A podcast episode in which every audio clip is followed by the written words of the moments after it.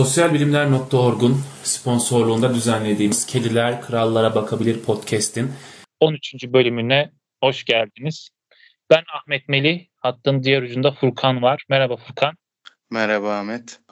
Nasılsın? Teşekkür ederim. İyiyim. Sen nasılsın? Ve ben de iyi olmaya çalışıyorum. Pandemi bitmedikçe, evden çıkma yasağı sürdükçe, kitapçılara gidemedikçe ne kadar iyi olunursa o kadar iyiyim. Öyle diyeyim. Güzel. Bir de başka şehirde olmanın getirdiği işte kütüphanenin Konya'da kalması ve burada birçok kitaptan uzak bir şekilde günleri geçiriyor olmak da tabii ayrıca e, bir üzüntü üzüntü sebebi benim için.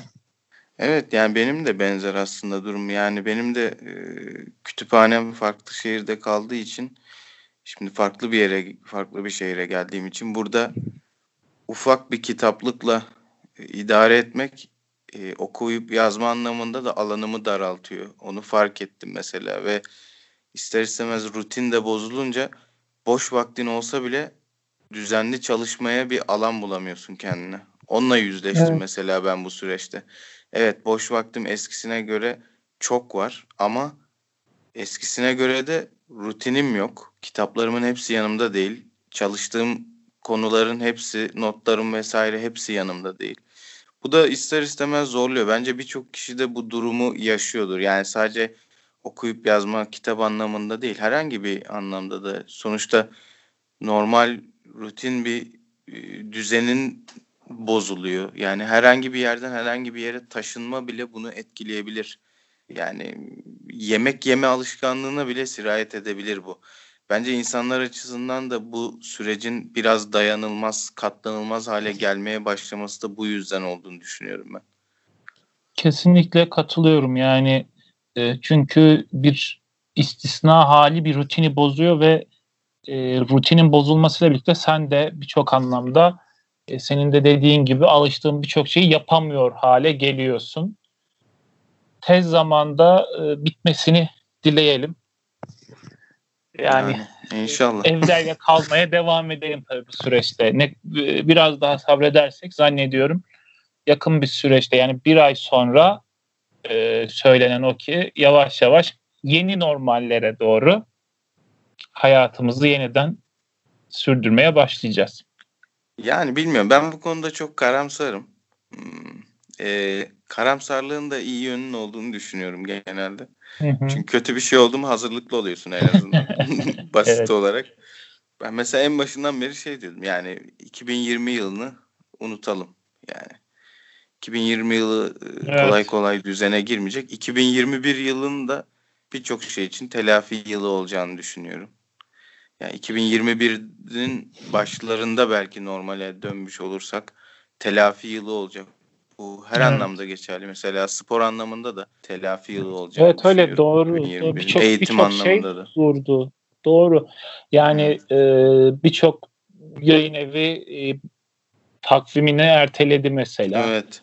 Dediğin gibi yani sınavlar, belki hayaller, planlar evet. bir şekilde ertelendi. Evet. Yani gelecek yıl ya e, bir anlamda hani ben e, Çin'den geçtiğimiz süreci e, de aslında çok değerli bir tecrübe olarak da görüyorum. Evet. elbette tecrübe hayatta kalanların işine yarayan bir şey. Hani böyle söyleyince çok kolay geliyor tabii de. ama şöyle güzel bir tecrübe. En azından bu dijitalleşmeye dair zorunlu göç diyelim bizi bir şekilde bu dünyaya da düşünmeye de itti. Belki edebiyatçılarımızı da yayın sektörünü birçok yeri e, mesela birçok e, dergi arşivini e, PDF olarak açtı. Yani ben zannetmiyorum ki eğer böyle bir durum yaşamasaydık hiç kimse bunu açmayacaktı. Ee, yani ekonomik... Evet bu durum bu durum aslında Hı-hı. benim de şu açıdan garibime gidiyor. E, dikkat ediyor musun bilmiyorum. WhatsApp'ta, sosyal medyada böyle e, insanlar da işte bilmem ne kurumu arşivini açtı. İşte bilmem kaç tane ücretsiz PDF kitap. Bunun okunduğunu evet. falan düşünmüyorum ben çoğunu. Sadece bir e, oburluk halini aldığını düşünüyorum. Yani Tabii şey, şüphesiz şüphesiz. Bu da pandemi hali. Bana evet yani, yani elbette yani bir hurra ama e, şunu e, ya ben meseleye şu tarafından bakıyorum. Hani madem özellikle dergi özelinde yani hani dergi çok ekonomik varlığı olan bir iş olmadığı evet. için hani birçok insan ekmek yemediği için hani yayın evi tarafı biraz farklı ama hani madem mesela dergi arşivleri bu kadar çabuk paylaşılabiliyor idi.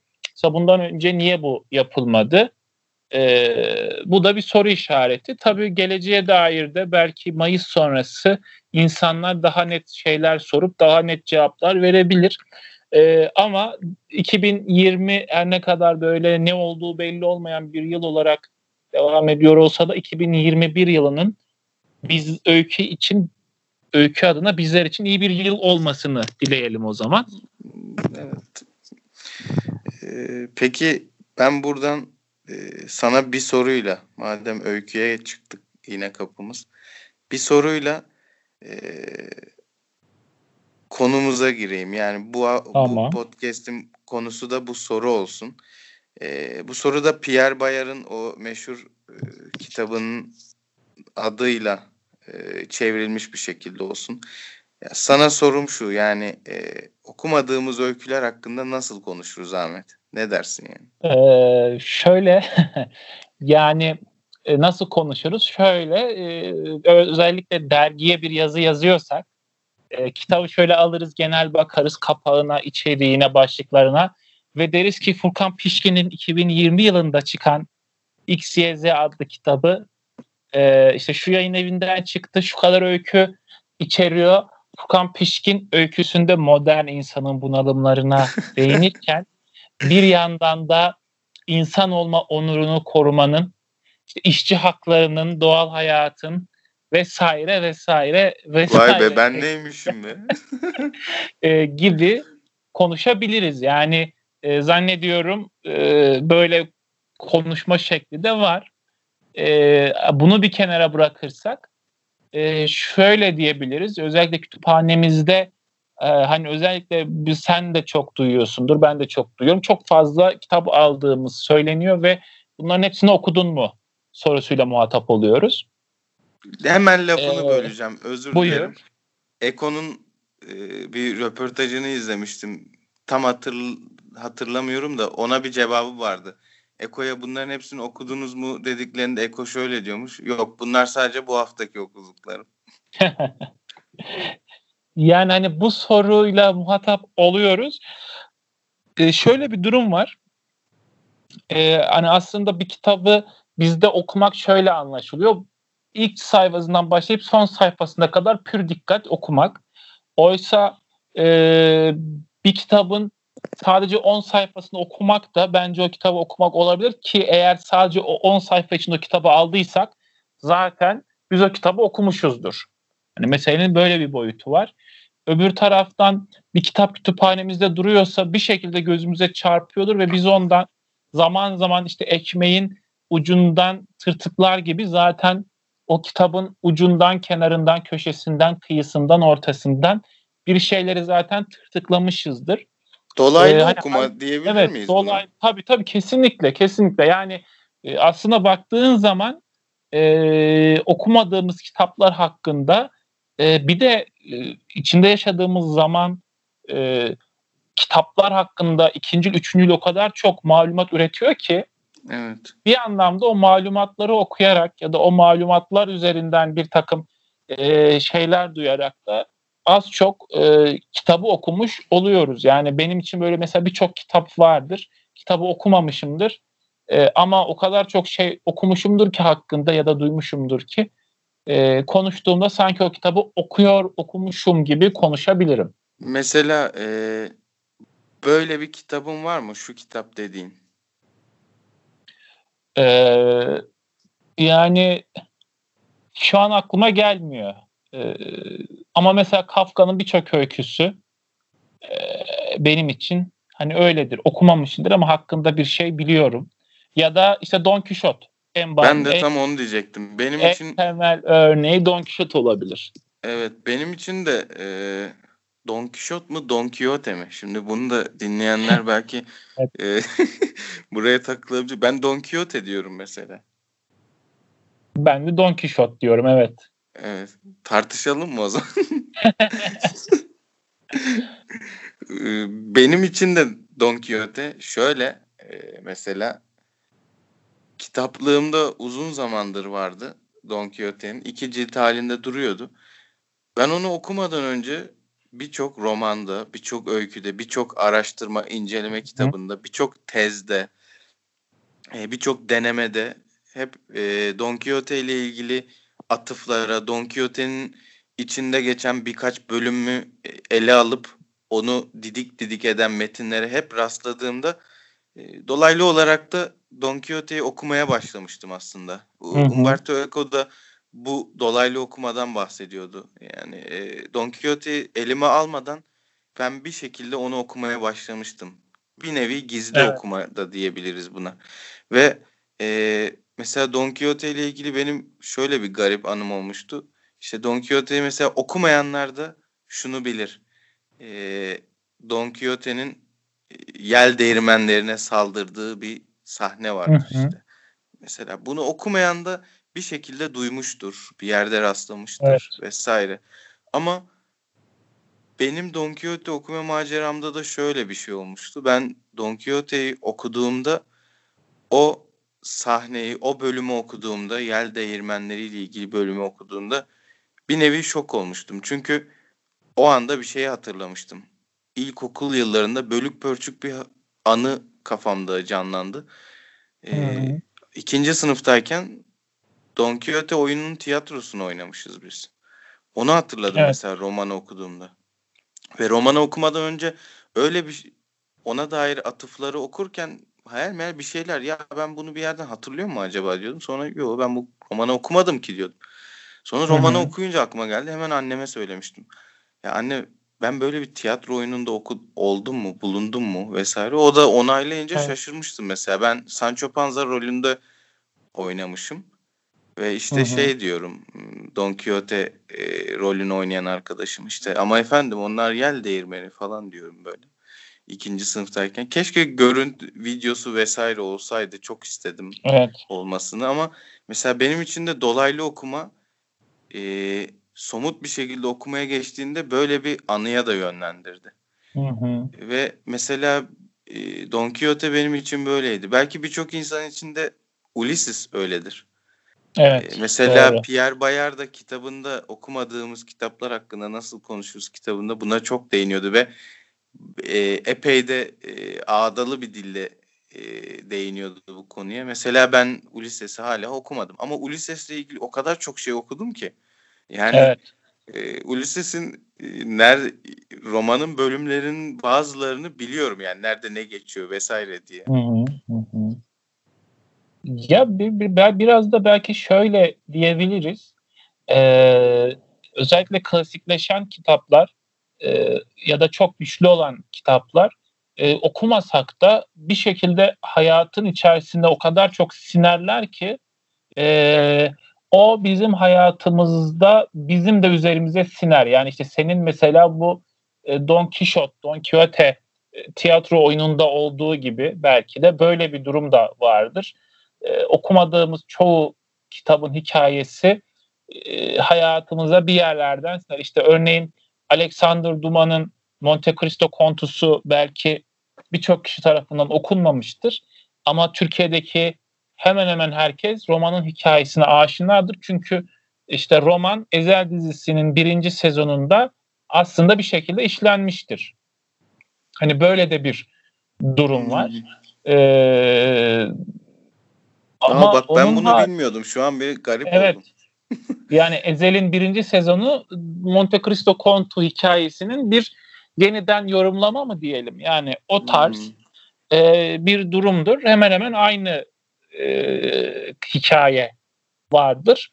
E, hani öte yandan e, tabii hani biz meselenin olumlu taraflarına bir, bir anlamda e, bakıyoruz şu anda. E, ama e, şey meselesi çok yaygın olan bir mesele gibi sanki. Okumadığımız kitaplar hakkında konuşma meselesi.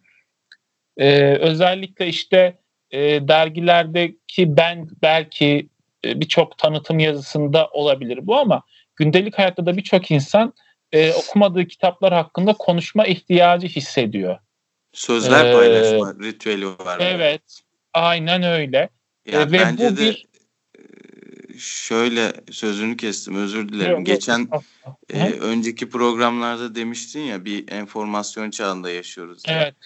E, bu enformasyon çağı, çağı mesela e, yazarlarla ilgili o kadar çok söz paylaşılıyor ki buna da artık maruz kalıyoruz. Yani ve e, birçoğu da söylenilen bahsedilen yazara ait değil yani sözler. Evet. Yani ya. geçen gün e, annem annemle ben de hep annemden örnek veriyorum. Annemle güzel diyaloglarımız oluyor onu fark ettim. Annem evet. e, geçen gün şey dedi bana böyle otururken birden ya Can Yücel'i biliyor musun dedi.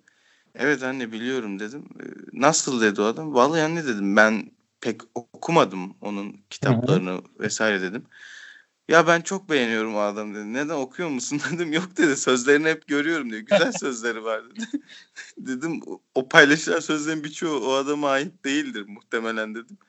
Olsun yine de güzel dedi mesela. evet.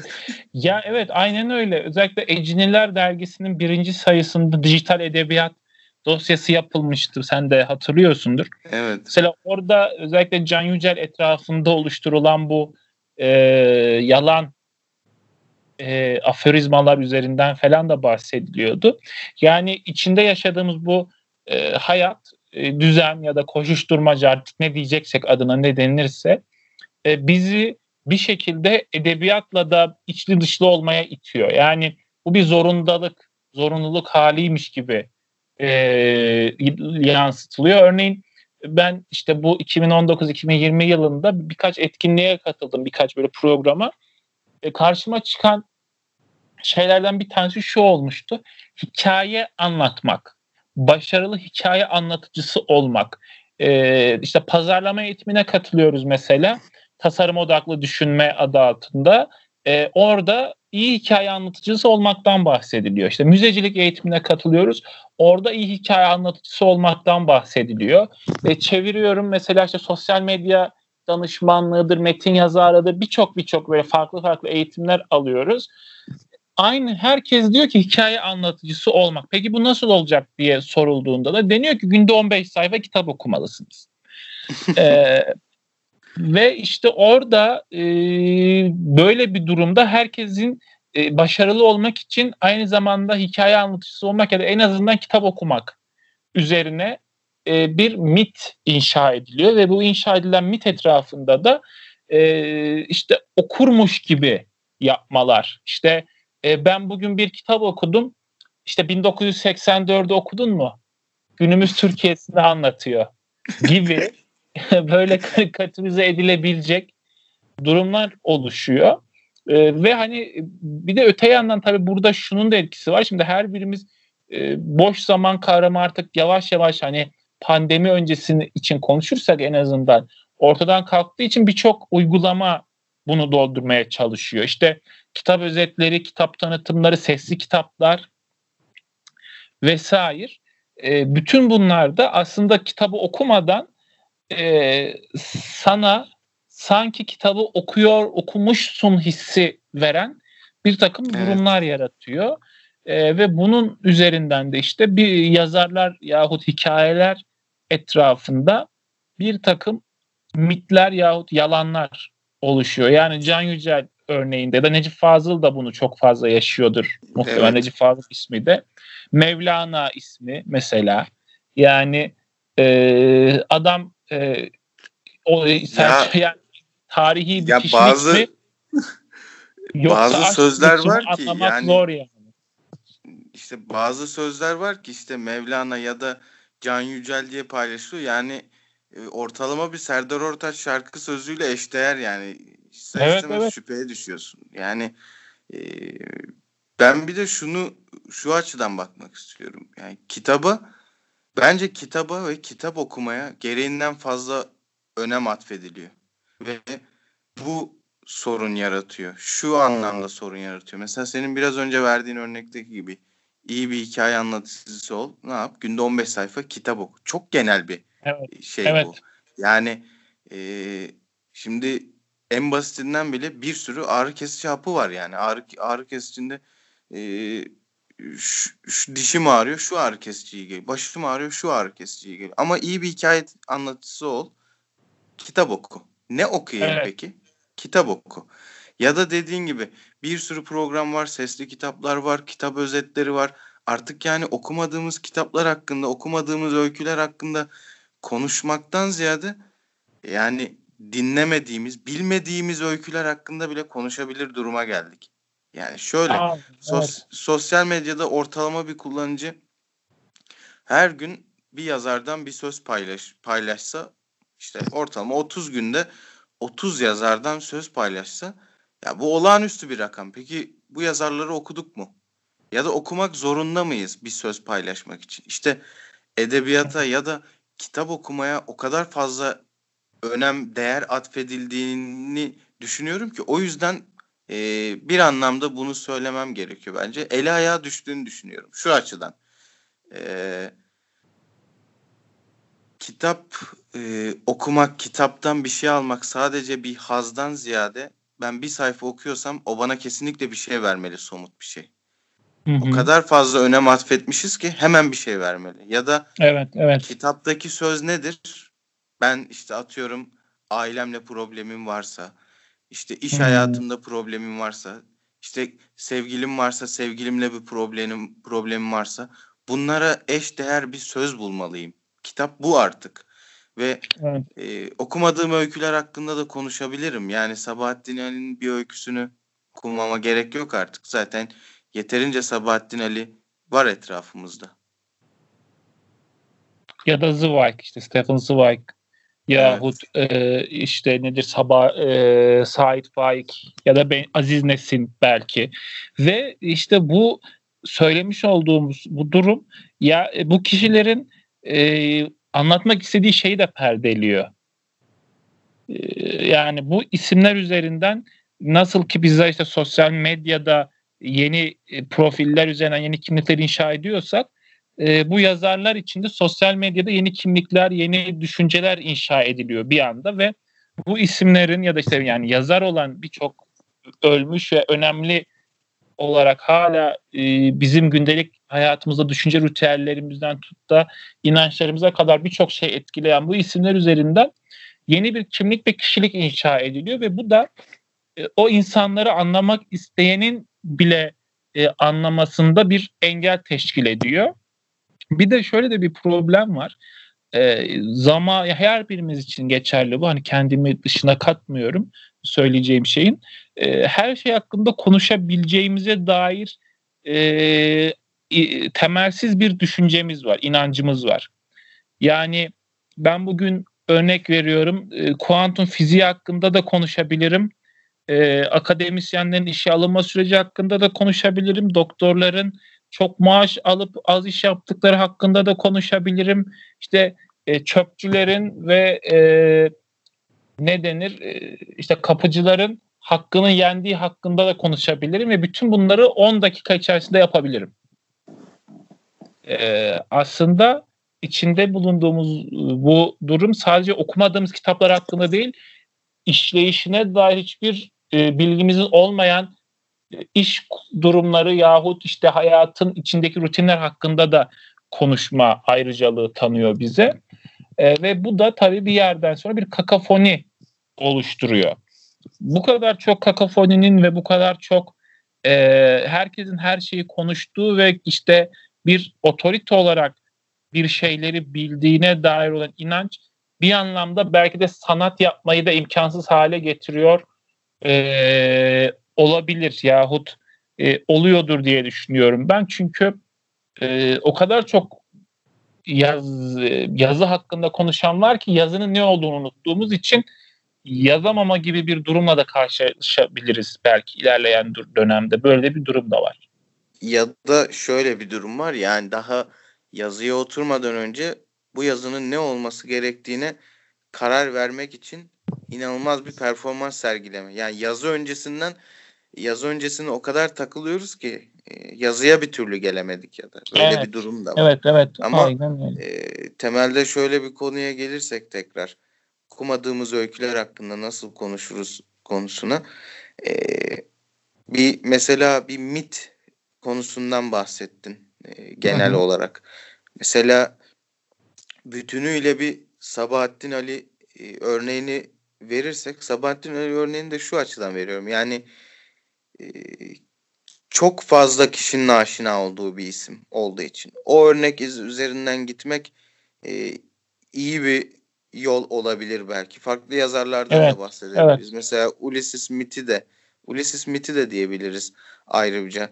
E, ama Sabahattin Ali'nin bir e, Sabahattin Ali'den hariç bir Sabahattin Ali mitinin de oluşturulduğuna tabii, inanıyorum. Tabii. Mesela Özellikle bu mesela bunu Oğuz Atay'da da özür diliyorum. Evet. Oğuz Atay belki daha net anlatabilir yani bu durumu.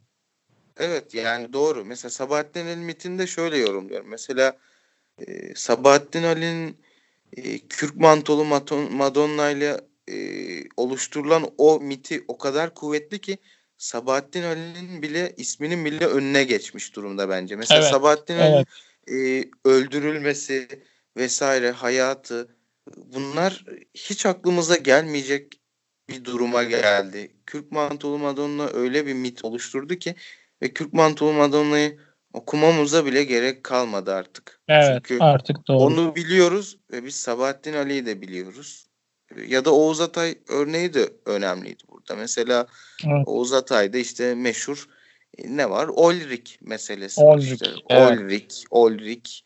Bu Olrik e, kitabın neredeyse 200. sayfalara yakın bir yerde ortaya çıkıyordu. Mesela evet. Neden o oralarda çıktı bu Olrik meselesi kitapla kitapta? Ama kitapla bir ilişkimiz olursa belki buna bir cevap bulabiliriz bir okur olarak. Evet Ama kesinlikle. Okumadığımız öyküler hakkında konuşabilmemiz bizi Olrik'te dostluk kurmamıza da sağlıyor. Evet. Aynen öyle öyle bir durum. Yani e, bu mesele işte bu okumadığımız kitaplar üzerine konuşma meselesi. E, yani mesela şöyle diyelim sen bir e, sanatçı kimliği inşa ediyorsun bütün bir hayatın e, boyunca e, ölüyorsun. Öldükten sonra eserlerin geriye kalıyor ve bunun etrafında mesela bir e, Furkan miti oluşuyor ama mesela bu Furkan miti çok e, şöyle diyeyim çok sosyal insanlarla sürekli yani eve girmeyi hiç sevmeyen bir Furkan miti örnek veriyorum. Hani senle aynı şey benim için de geçerli. Mesela bu seni rahatsız etmez mi? Şey olarak baktığında bunu bilmek, böyle bir durumla Tabii. karşılaşma ihtimali gibi durumlar var.